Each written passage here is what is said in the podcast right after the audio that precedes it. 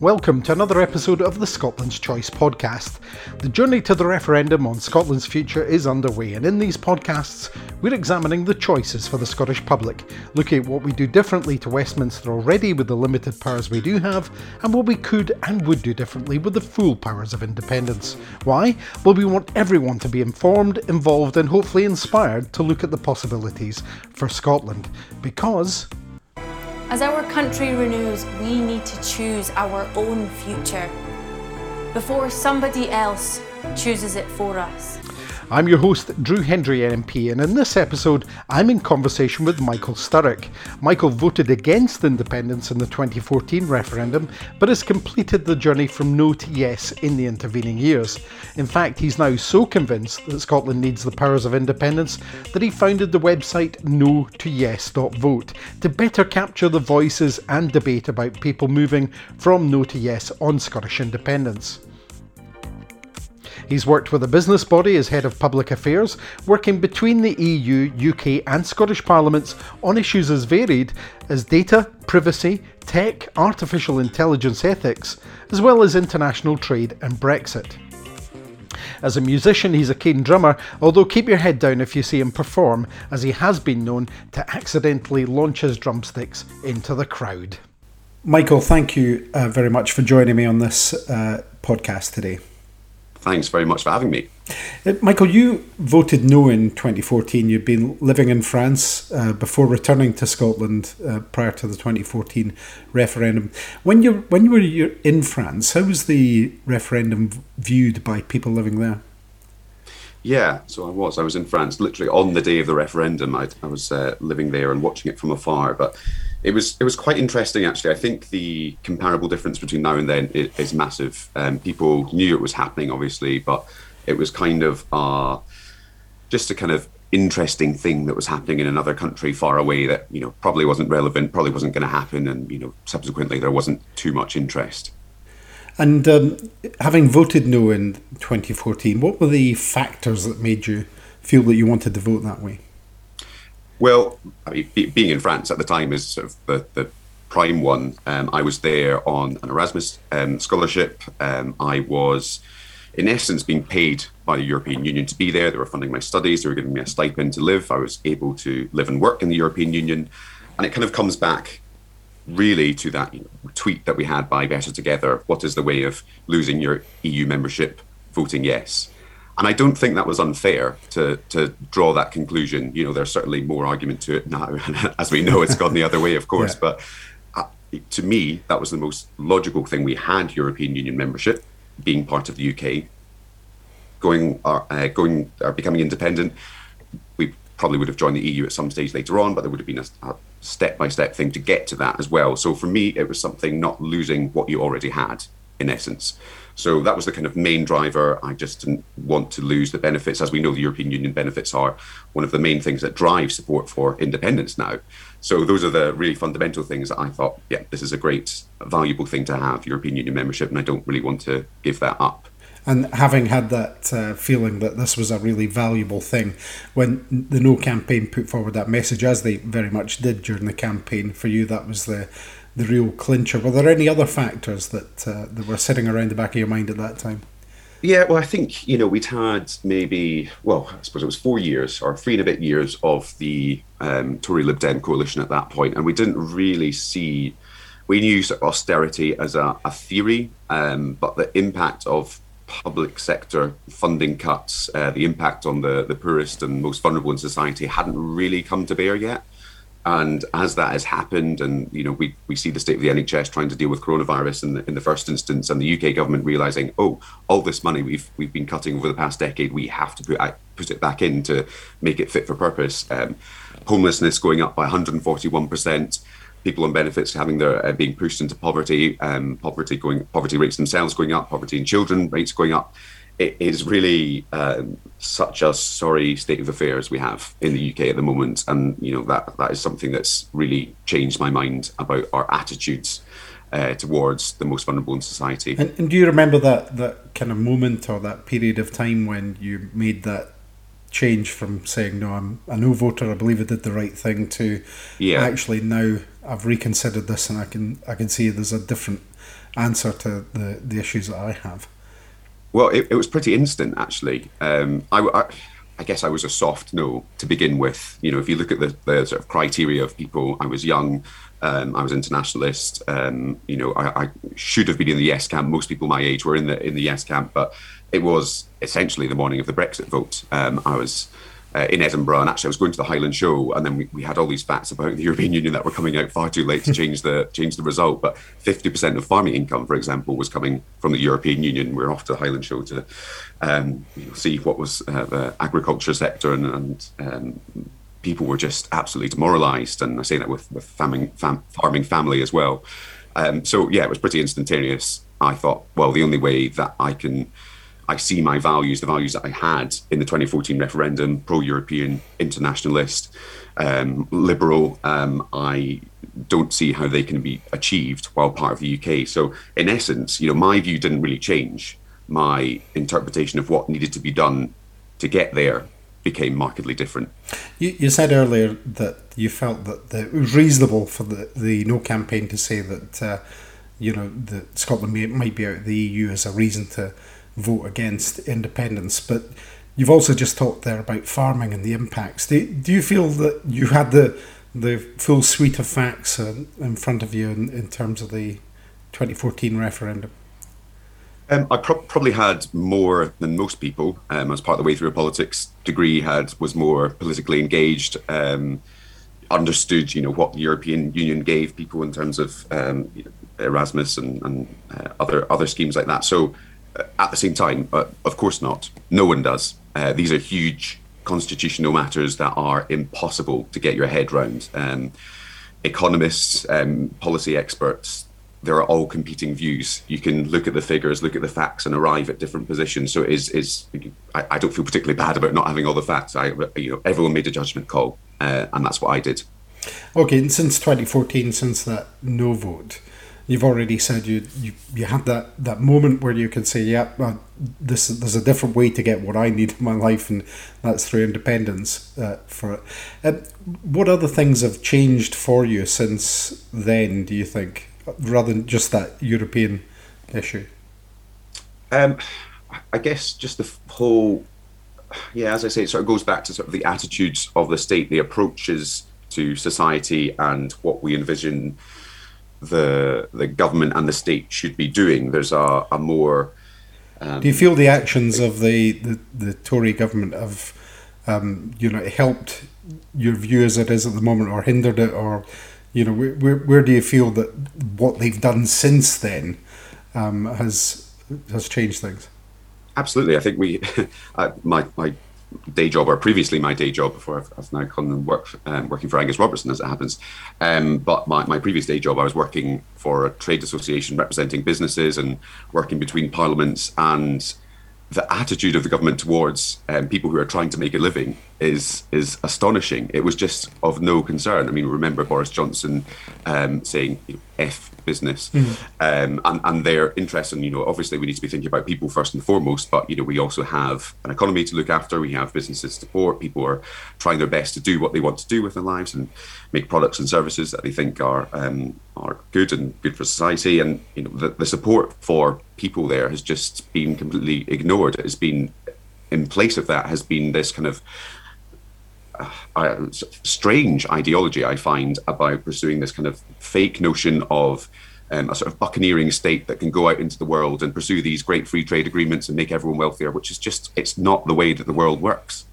There is no such thing as a, a kind of unitary state that exists apart from other organizations. We're all part of the UN. We were a part of the European Union. We're still part of Europe. We still interact with other uh, other countries. And you know, by by definition, we have trade agreement. We will have trade agreements with other countries. These are just all ways of integrating. And I believe that Scotland has a much better approach to integration in that we we also align values for a start. We have you know the way to deal with things like climate change, with mm. poverty, with um, migration, to treat asylum seekers better, is to do that uh, certainly as a as a region, as a continent, um, but also just be in a in a more um, I guess, concrete um, block and be able to do that with greater cooperation around the world as well. Whereas the UK is just no longer equipped to do that following Brexit. Okay, there's a website called uh, no to yes.vote. Tell us about that.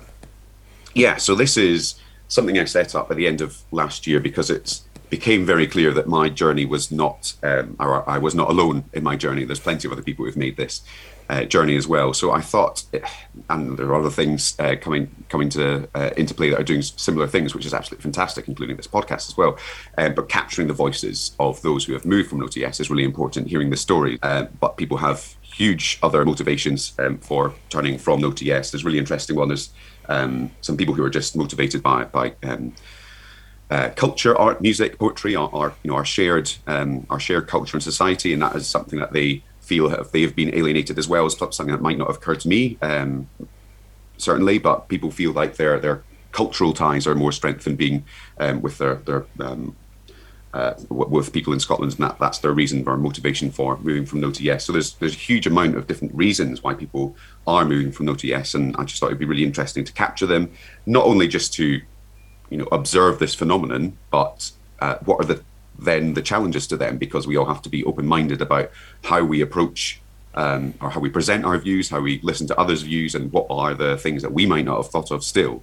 Um, so I think it's really important to to be able to discuss that, have them on paper, and, and look at that. So that's the main reason behind the the blog. I'm trying to make it into uh, something else. I'm, re- I'm I guess I'm welcoming ideas as well because this is I don't want this to be a sort of singular project. I want people to come on board. So if anybody's listening and they want to make a suggestion, yeah. then tell them to get in touch. Absolutely, absolutely. I think that's that's really important. And to make this the strongest political movements, obviously we have to welcome in as many people as we possibly can. So I'm I'm hugely open minded to that. And if you have stories as well, please get them in and we'll get them up and get them shared. And yeah, and, and the, the engagement as well, Drew, is it's really interesting because we know Twitter is can be a very argumentative place and can be a, really brutal place, in fact. But the debate that we've had around this has been really interesting, and I, I was slightly fearful before we did it, but now it's been um, people have, people have just at least had general interest, even if they don't believe the arguments that are being put across, and people are thinking, oh, well, you know, I've been being challenged by that, so um, I'm I'm hugely more positive about it than, than I was before I started it. So, Michael, is EU membership now the sole factor that puts you on the side of yes? Um, I, I, think if you'd asked me that a few years ago, I might have said yes. Um, well, maybe a good few years ago now, actually, but no. And as I say, it sort of comes back to this whole attitude towards uh, statehood, how we provide for people in society. I'm, I'm all in favour of greater support for the most vulnerable, um, an internationalist approach, um, a more um, ambitious uh, idea of how to deal deal with climate change and the big issues of the day, and clearly that is not going to be achieved while we're we're part of the UK and there's a, there's a lag and there's too much opposition in the UK for these um, huge questions to be addressed as well as I feel they would be uh, in an independent Scotland. What what in your view is the a soft no voter? How how would you categorise somebody who's a soft no voter? I, I think so we have this quite interesting divide. You know, roughly figures wise, there's a, a, strong third in favour of independence, a strong third against independence. Although that's that's potentially a you know overestimation of, of the amount of people. Everyone else, I feel, is a soft no, mm. or at least has the uh, potential to become a soft no, because the the context has changed so much that people can't really look at this argument in the same way as they have before. Some people say, "Oh well, we had the question, but." It, it's it, it would be bizarre to me to, to maintain this line that we are in any way the same situation as we were in 2014. There is substantial change, or whatever the, the, the, phrase was, and when we a few years ago, the criteria for having this question again. So I, I think everyone is open-minded. There is a debate that has begun, but still needs to be had. And insofar as that's that's the case, I think people are, are quite willing to accept that the the um, circumstances have changed. Certainly, showing you know the attitudes to um, well, that social attitudes and, and the uh, European the referendum result as well, the, the, Brexit referendum result as well. I think that just shows the clearest divide um, between uh, the UK, uh, Scotland, and the UK. And you know, we look at the um, electoral um, potential for Labour and the Tories in in, uh, in England and uh, and Wales to an extent as well. And we see the the cataclysmic the chasm between um, the preference for right wing parties and those for social progressive parties north of the border. Mm-hmm. Very different paths. Okay, okay. Yeah. You've you've you've obviously you've got this resource for. Um, uh, no to yes dot vote. You've you've talked about different uh, resources that people can access on them, but in terms of engagement with people, what do you feel is the best way to engage with, as a former no voter yourself, what do you feel is the best way to engage with former no voters? Yeah, so this is, you know, as important as the issues are and the, the change in context, or as important it is to recognize the change in context, is the way we engage in the conversation and the way we persuade people. Because some, some people um, are angry about you voting no in 2014 and um, and then becoming a yes voter. You know, is that part of the problem? How, how do you feel about that whole thing? Yeah, that, that's true, and I, I, to some extent, I, I, well, I completely understand it. Uh, to be honest, you know, I, I uh, not in theory, in practice, stood in the way of them achieving their political aims uh, in 2014. Nonetheless, again, we all made a judgment call then. Um, people are allowed to vote for the uh, political result that they want. So I get people being angry. I, I you know, don't sympathise with people who you know vote for right wing parties, Brexiteer parties, etc. Uh, and you know, I might be angry at them too. But you know, ultimately, that's how democracy works, and I respect people being angry at, at people making my decision. But you know, that's how the world works. And also, you know, we didn't have the numbers in 2014. So mm, if you're going to take that approach to people who we need to get across onto the yes side, then it's not going to be particularly effective. And as I say, engaging with them in the right way is, is hugely important. So, for example, approaching an argument with someone, we we need to be sort of very active in the way we listen. And again, the No Yes Vote, uh, blog is trying to do this, in, in that is putting these arguments on the page uh, and you know in, in a fairly accessible way and asking people to engage with them and showing that you have listened to someone is the most effective way of. Do, of do you think it's do you think it's important psychologically for people?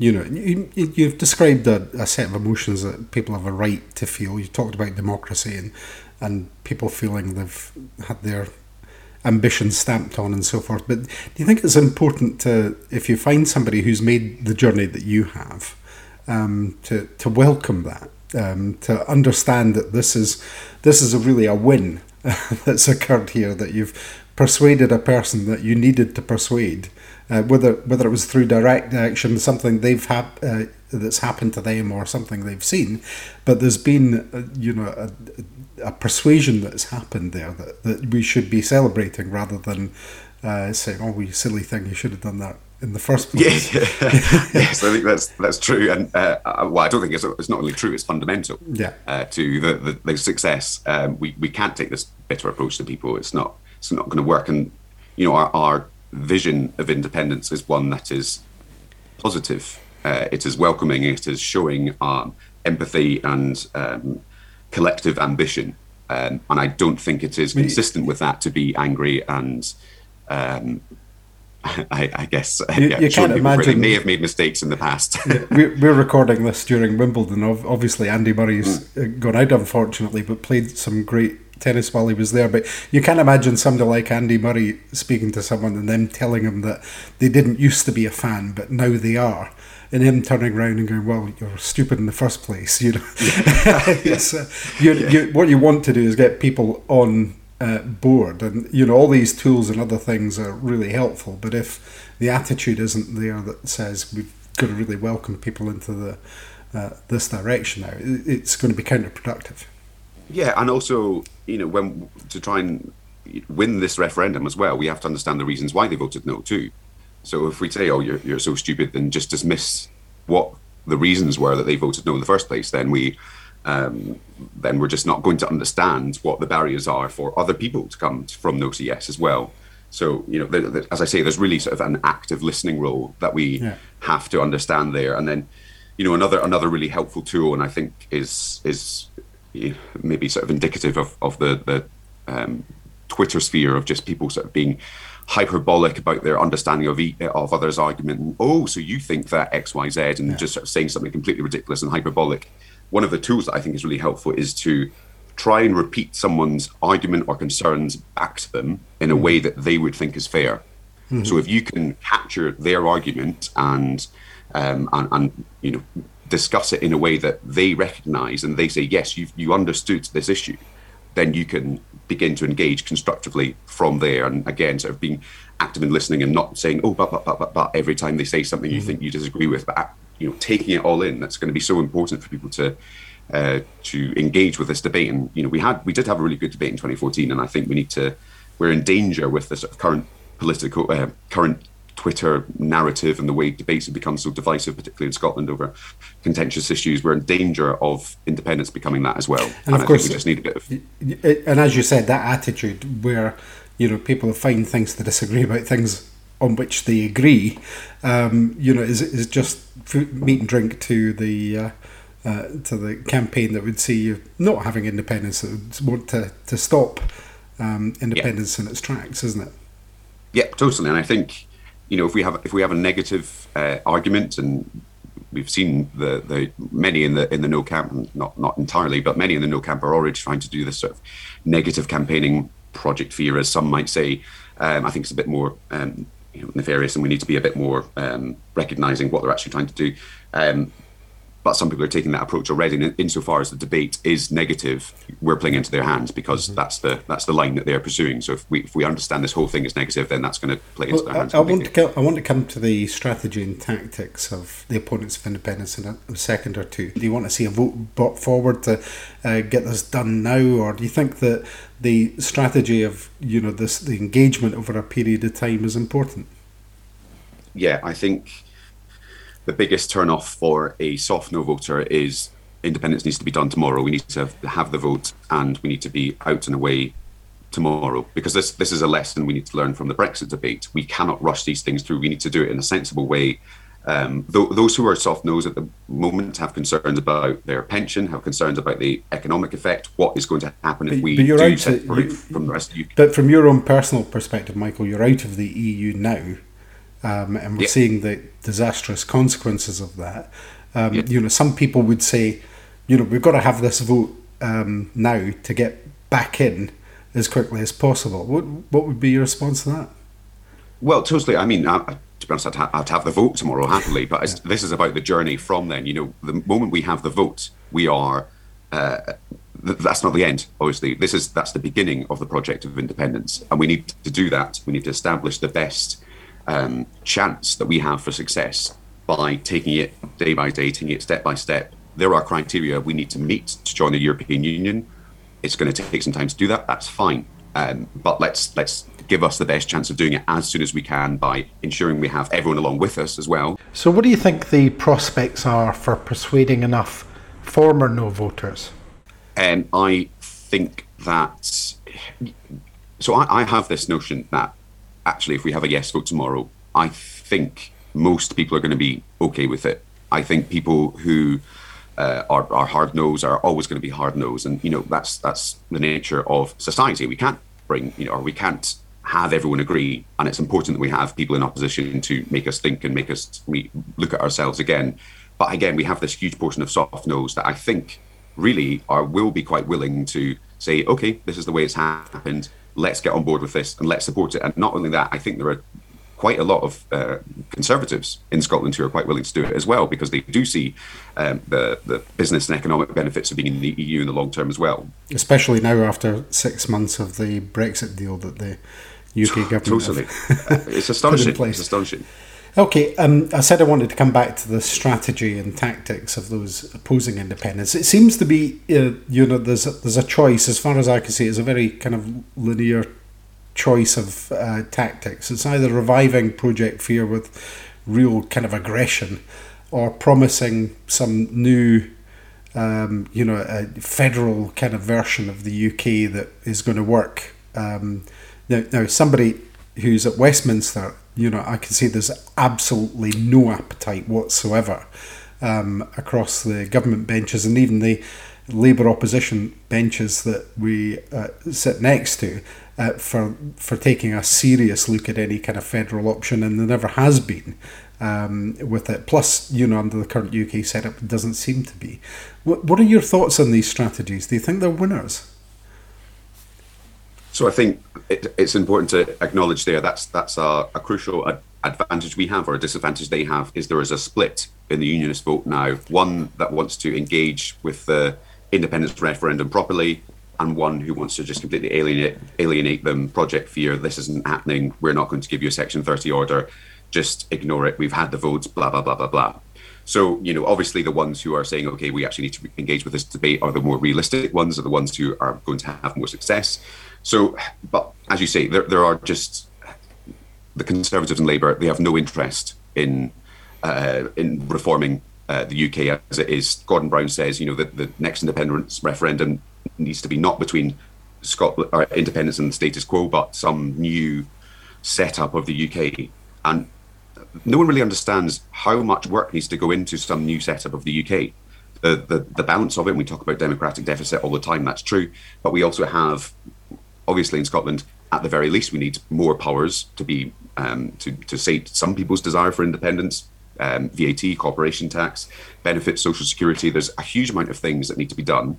Not only that, there needs to be um, this kind of fundamental rebalance. How do the four nations work together in, in terms of population, 85, 90% live in one part of it. You cannot have a balanced approach to a four nation country when 85% are there and there is no national oversight mm. from the other parts of the UK. So, how do we reform, or how do they reform? How do they suggest to reform the UK? I have no idea. That's a huge amount of work. Uh, and frankly, independence is a lot more simple than that. And the arguments have already been examined and already been put through the uh, Growth Commission, which granted needs to be updated. But House of Lords reform, another thing, voting mm-hmm. reform. There are these huge democratic questions that are just completely unanswered, and there is no appetite. Why on earth would the Conservatives and Labour give up what they have just now, a monopoly over the political system? Why on earth would they give that up to to sate ten percent of the population? It makes no sense. Mm-hmm. And the uh, obviously, the, you know, as I've said, I can't see any appetite at Westminster for uh, changing things uh, from a UK perspective. It, it, just doesn't exist. I mean, they're, they're more concerned after the 2014 referendum about English votes for English laws. That was the first thing that Cameron said on the doorstep. So, you know, and they already have an English parliament, so there, there's no need to. It's Westminster, you know, they don't need to change these uh, these things from a lot of Tory and Labour MPs' perspective. So there's not a lot of hope there of getting that change. Now, you know, this podcast is called Scotland's Choice. It's about the referendum, about the run up to the referendum, and having a discussion about that.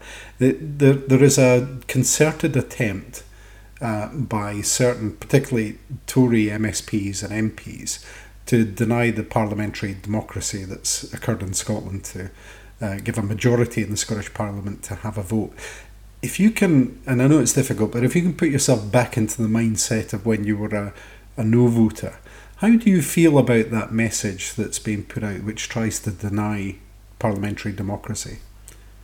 Um, well, first of all, yes, it is actually quite difficult to sort of put myself back in those shoes because it is so different, and yeah. and you know the, the, way the way I see the world now. But um, it's just so obviously the wrong approach. Hmm engage with someone in their argument and in a democratic society. We talk about we talk about democratic society as a, or a fruitful democratic society as one in which we can engage with each other in, in political discourse and respectful discourse. Mm. It, it just goes against all that, and yeah. there is no. It is it is a demotivating tactic, and I think will put soft no voters off, and that will put soft voters off, no voters off, and um, they're welcome to do that if they want, frankly, because as far as I'm concerned. I ask the question because, from my point of view, when I look at, you know, my uh, my my democratic feelings as opposed to my constitutional ones, I think it's a really dangerous argument for those people that are making it because at some point, if you start to say, well, parliamentary democracy doesn't matter in Scotland, uh, then clearly the follow on from that is it matters a lot less in Westminster as well. Now, you know, we know that the Tory government have been doing a lot, which actually undermines their own democratic structures um, in Westminster. But um, but it just seems to be an ever decreasing kind of uh, uh, circle in terms of the argument over democracy, and for me, it's one that doesn't stand. Let, let me ask you uh, one final question, uh, Michael, about uh, your journey. Obviously, you're now a committed yes voter. You believe in um, independence. You want to see us rejoin um, the EU, but you've talked about social issues as well. What are your general feelings? And you know, obviously, this will be up to an independent uh, Scottish government, however that's formed, whatever party it is in the future. How do you feel about the general direction of Scotland um, and the rest of the UK? Do you see a, a, big political divide in terms of the way you look at the future? Um, what do you see? What What are your hopes for an independent Scotland? Uh, yes, I think fundamentally there is a huge political divide, and, and we need to also recognise that's okay. But if we are all Democrats, then we need to make political structures that reflect the different views of different societies, and independence is clearly going to do that for Scotland.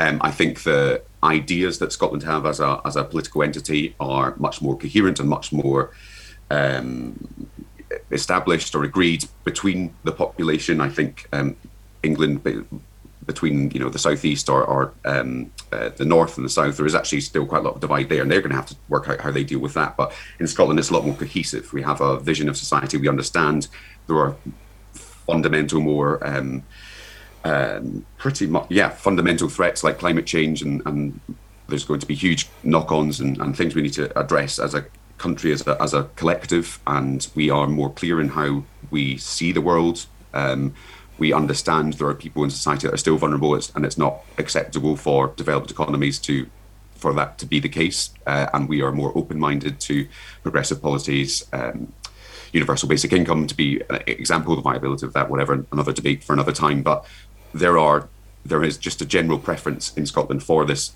more positive, I would I would argue, vision of the future where people have better lives. We are better able to deal with the larger issues of the day, and I think um, we are more unified in our vision of that, and that needs to happen as far as I'm concerned. So yeah, I'm, I'm hugely positive, and I think uh, the generational aspect as well. Seventy something percent of, of young people support independence. Um, that, that's that's pretty definitive, really, isn't it? That's that's the future is set right there. Michael Sturrock, uh, former no voter, now very much a yes voter. Can I thank you very much for enjoying for, for well, I've enjoyed having you on this uh, Scotland's Choice podcast. Thank you very much for for joining me today. Thank you for having me. So there we have it. Michael, like many others, has changed his vote due to the broken promises of the No campaign. In his case, especially over our EU membership, but he also now sees the role of austerity and Westminster's disregard for Scotland as important factors. He now believes that an independent Scotland can create a better society for people living here. He's keen that pro independence supporters welcome others who've made the journey and to try to understand the reasons. Former no voters can contribute their stories at his website no2yes.vote. My thanks to Michael for taking part and once again to you for listening. Don't forget you can find new and previous episodes of Scotland's Choice at scotlandschoice.scot. If you can share this podcast, it can help others with their decision on Scotland's future. I'm Drew Hendry, and I hope you'll join me next time on Scotland's Choice.